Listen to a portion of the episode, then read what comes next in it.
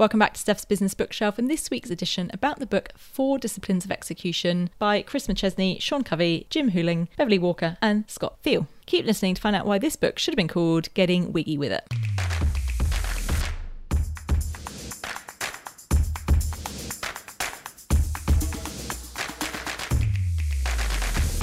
Welcome back to Steph's Business Bookshelf. I'm your host, Steph Clarke, and each week I share with you the three big ideas from the best non fiction books that I've been reading. Do the reading so you don't have to. Now, I'm going to call it really, really early. I think this, along with Brene Brown's Dare to Lead, is the book or the one of two books that all leaders and managers should read. I reckon as soon as everyone gets promoted, some kind of leadership or management position, they should be given this book and Dare to Lead and these will be the two books that will lead them into doing good things as managers and leaders. There we go. I've said it. I've said it. It's out there in the wild for people to set, for people to know and think and see. Now, of course, there's many other brilliant books out there. I've read many of them. I've told you about many of them. But in terms of capturing the essence of what great leadership and management is, the Brene Brown Dare to Lead work around knowing who you are as a leader and really being super aware of the impact you have on others and and how to and how to show up as a leader, along with something like this around getting things done is, I think, just that beautiful combination, delicious, and things that just aren't done well, which is often what I see. So, this book will get you on your soapbox. Possibly, it certainly got me on my soapbox, and I highlighted so much of it in the actual book on my Kindle. As I was scanning through my notes to do the notes for this episode, I was like, ah.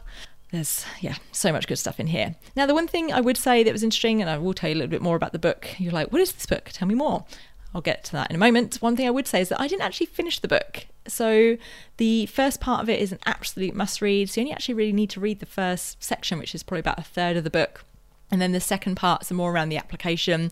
Look, there's some interesting stuff in there. I had a flick through. There's some bits I did read, but really the first, if you read the first section and applied all of that, you'd be off to a good start. And then if you needed some further detail on some other examples or different contexts and stuff like that, the second and third sections will help you with that. So let me tell you about the book and then I'll tell you about the three big and then I'll tell you a little bit more stuff about my experience reading the book as well. So, a little bit about the book fully revised and updated, the definitive guide for leaders on how to create lasting organisational change. There is a quick note I will just add here. So I read the 2021 version of this book, which is the newly updated one. There is the original one, which I think was 2012, 2011, 2012, around then. Uh, I would, yeah, definitely recommend getting the updated one if you do. Anyway, back to back to the about the book. Do you remember the last major initiative you watched die in your organisation? Did it go down with a loud crash, or was it slowly and quietly suffocated by other competing priorities? By the time it finally disappeared, it's quite likely no one even noticed. Almost every company struggles with making change happen. The four disciplines of execution is meant to help you reach the goals you've always dreamed of with a simple, repeatable, and proven formula. In this updated edition of the business bestseller, you'll learn the four disciplines of execution, how to make them work for your organisation. This proven set of practices has been tested and refined by hundreds of organisations and thousands of teams over many years. When a company or an individual adheres to these principles, they achieve superb results, regardless of the goal. These four disciplines of execution represent a new way to work, to think, that is essential to creating lasting organisational change and thriving in today's competitive climate. It's the one book that no leader can afford to miss. And for once, I think that hyperbolic statement at the end is possibly true, unlike a lot of other books that exist out there and that was taken from the Amazon book blurb. A link to that is in the show notes. I've also put a link in the show notes to the actual four disciplines of execution site on the Franklin Covey website, which is a better place to start for all the references and videos and supplementary guidance and resources and stuff. The two authors that get the most credit on the book, so I'm going to tell you a little bit about them because they're the ones who are referenced on the Amazon page, which is Sean Covey and Chris McChesney.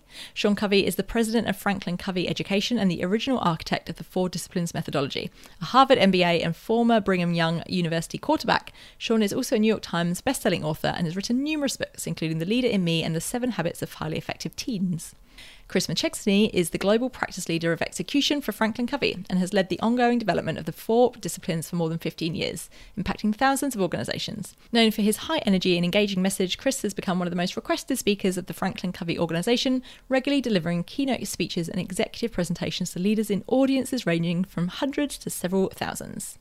And again, taken from the Amazon blurb, but again, I'll put a link that's probably more useful to you, which is the Franklin Covey website about four disciplines of execution.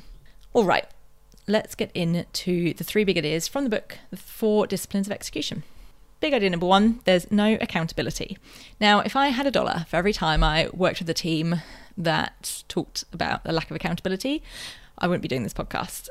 In the book, they talk about the fact that in the 300,000 leaders that they have surveyed through the work that they've done, they found that 81%, I'm just going to let you let that sink in, 81% of people surveyed said they're not held accountable for the progress or for progress towards organizational goals. That is depressing. This is the crux of so much organizational frustration and apathy that exists at the moment. We're talking about a cultural and a conversational change that needs to happen.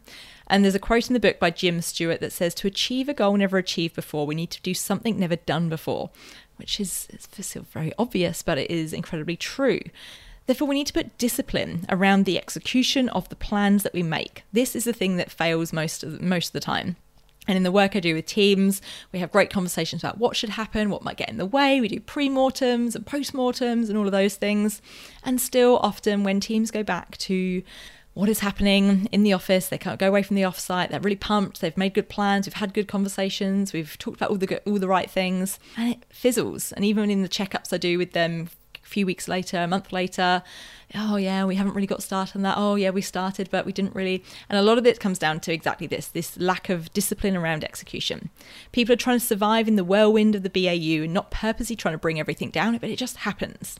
And there's this great quote in the book I'm going to read. It's a bit long, but I think it, it sums it up really nicely. We've almost always seen two team dynamics at play. Every team that, that feels that they are working at maximum capacity, and every leader feels the team has capacity that is untapped. But both things are true. The leader feels that the true capabilities of the team are not reflected in the team's results, but without the insight into what the team should do differently, the leader has to attribute the deficit to insufficient effort. In contrast, the team sees that the, their current efforts are not producing adequate results, so they resist the push to do simply more of, of what's already not working. So, in this terrible binary bind, in terms of leaders think that the team isn't trying hard enough, Uh, and the teams think they are trying hard enough but not getting great results. So why would they want to do more of what's not working? Ugh what a mess. So this this book is all around getting back to this idea of accountability but really around discipline really around focusing on what matters and moving that thing forward rather than just trying to do everything and boil the ocean. So that's big idea number one. There is no accountability. Big idea number two is the four disciplines of execution. So, as you may be unsurprised to hear, there are four disciplines to this method. Discipline number one is focus on the wildly important. To do this and come up with your wildly important goal or your WIG, you need to understand what actually matters. The idea here is focus and aiming for specificity. Glad I got that in one take, which is about moving X to Y by when. So, your goal, your wildly important goal, your WIG, should be to change X into Y by a date. So, for example, something like grow revenue, not a wildly important goal, but segmenting that, breaking that down, putting a time around it, yes, that can be a wildly important goal. Your wildly important goal is your one thing for breakthrough results. It's going to be the thing that if you had a vicious cycle or a cycle going round and round and round doing the same thing, this would be the circuit breaker. This is the breakthrough. This is the thing that is going to change that trajectory and make a difference. So that's discipline number one, focus on the wildly important. Discipline number two is act on lead measures. This, I think, is one of the biggest changes that people need to focus on. So if you think about lead measures as the opposite of lag measures, lag measures tell you if you have met your lead measures basically. Lag measures are delayed. They are after the after the fact. So a good lag measure is revenue. A lead measure on the other hand is predictive and influenceable. So it is predictive of getting the lag measure that you're after, revenue, for example, but you can control it. You can't blame it on anything else because it is the thing you can do in order to get to is the the outcome is almost a given if you do those lead measures. So therefore you need to measure the most important actions to reach the goal. And you can give the team options. There was a really good example of a footwear retailer or a shoe shop, I believe they're known, who came up with about 10 different lead measures in order to improve a certain type of revenue. And what they what they did was they said, right, here's your 10, pick two in each of your stores. And do those. And some stores chose, you know, numbers one and three, some chose number seven and eight, you know, whatever it was. And then they found which ones were most effective. And one of the things they found was that for, for kids' shoes, which was really the focus, that the lead measure was doing a fitting. If you did a proper fitting, the you, the likelihood of someone buying those kids' shoes was much, much higher. So they found that that was the really important lead measure. So you can control that and it is predictive. Principle number three, or discipline number three, is keep a compelling scoreboard. People want something to get behind and get excited about. They also need to know if they are making momentum and making a difference towards the overall goal. The scoreboard is of your lead measures, and then that will spit out your lag measures as well. People play differently when they're keeping score. And this is not about leaders keeping score and measuring people and things like that, but it is about people being able to maintain a sense of control and excitement about what they are doing themselves. So that's principle number three keep a compelling scoreboard. And then finally, discipline number four is create a cadence of accountability. This is not about blame, but this is where the magic happens. Teams must be able to hold each other accountable rhythmically and systematically each week, which is thinking about how you are using your meetings, your whips, your check ins, whatever it is that you're doing to create a cadence where you're having a conversation about what have we done to move the dial, to meet those lead measures, to get towards the wildly important goal this week and what we will do this week coming. People must feel like it's a winnable game. This is really important in order for people to buy in and feel that they have some control and that their work matters. So that's discipline number four create a cadence of accountability one of the important things that they talk about in the book is the idea that in order for this to work, you have to do all of them. You can't be like, oh yeah, I like number one and three, eh, do a bit of number two, and I won't do number four. It just won't work. And in the examples they share in the book of where this has failed, th- that exactly is exactly what has happened is that people have not fully committed or they've done too much they've tried to make everything a wildly important goal or they've cherry picked elements of the different disciplines but haven't actually applied the whole system. And that is big idea number two the four disciplines of execution. Big idea number three is the whirlwind. So you might already be listening to this and thinking, oh, yeah, but that's all very well and good, but I've got like all this other work I'm doing at the moment. And that is one of the, I think, the beauties of this book is they completely accept that and they absolutely build that into this method. This is called the whirlwind, and the whirlwind makes up about 80% of your time. 20% of your time, therefore, needs to be spent on your wildly important goal or your WIG. That time is separated out, it is put in, and then the other work, the busyness, the whirlwind, the BAU happens around it. And then often the wildly important goal will actually come from the whirlwind, but it is something that is needs extra attention and discipline around in order to make a difference. Once it's also been achieved, the wig then becomes part of the BAU again because it's just then how you work, or it's achieved and it's done and it doesn't need anything else doing to it, so it just disappears essentially. Because of the focus, no team member should focus on more than one wildly important goal or what more or more than one wig at a time by doing this you try and do too much and therefore that's why things fall over. They just they just never happen because people just nothing has the right focus. So it's easy and and because of that it's easy to make everything a wig. You need to avoid this. This is one of the common mistakes the approach is a pull, not a push. Leaders don't come up with all the answers, they come up with targets, not plans. And there was a couple of different examples in the book about hotel guest experiences where they wanted to get their guests score on the time it took for their car valet to be ready for them, or the time it took for them to check in, or their check in experience from a, I don't know, a six to an eight. I don't, can't remember the exact numbers. But they gave the they gave that to the staff and said, This is what we need to achieve and they came up with the plan they came up with the measurable thing they came up with the lead measure that because they knew best what was going to work and what was going to be make the difference and what they could also control and, and predict etc ultimately we're chasing a breakthrough result but all of this takes sustained discipline. When the cadence dies so do the results. And this is where we see and this is where the team have seen again where this hasn't worked in in organizations it's it's because the cadence dies. People go, oh, just reschedule that that check-in meeting. Oh, I just won't turn up. Oh, I've got this other thing. That's when, as soon as those things start to happen, and especially when it starts happening from the top, that's when this all sorts starts to fold in like a house of cards, and the whole thing collapses. So that's big idea number three, the whirlwind. So there we go. Three big ideas from the book, Four Disciplines of Execution. Big idea number one, there is no accountability. Big idea number two, the four disciplines of execution. And big idea number three, the whirlwind. As you can probably tell, I love this book. I have already gifted or bought a couple of coffees to gift to clients that I have been working with recently because I think it's stuff like this that is going to make a huge, huge difference to their organization and to what they are trying to achieve in their organization as well.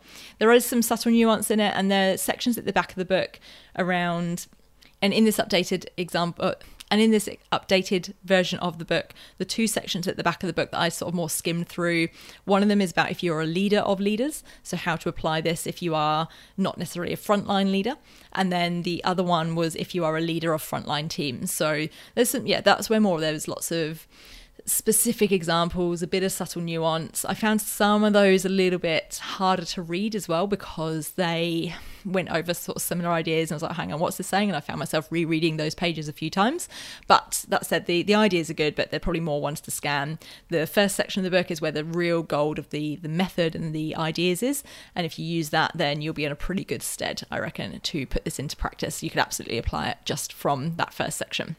So if you are seeing ideas or or plans or strategies just die a sad death in your organization because they never get done or you have run a strategy session a planning session with your team you had to come up with some great ideas and three months later six months later 12 months later you pull out those plans and go oh we never actually did any of that and you come up with the same plans all over again this would be a really good addition to your leadership library and to read as a team i reckon so there we go. If you've read this book, I'd love to hear from you. I'd love to know if you have put any of this into practice yourself or if your organization has. I would, yeah, be really interested to hear that. So you can contact me, same places as usual. You can find me on Instagram at Steph's Biz Bookshelf or on LinkedIn, which is Steph Clarke. Clarke has got an E on the end. And if you haven't already subscribed to the Bookmark newsletter for my little twice monthly nuggets of bookish recommendations, podcast listens, stuff I think you should be reading, listening to, watching, etc., you can do that by clicking the link at the bottom of the show notes.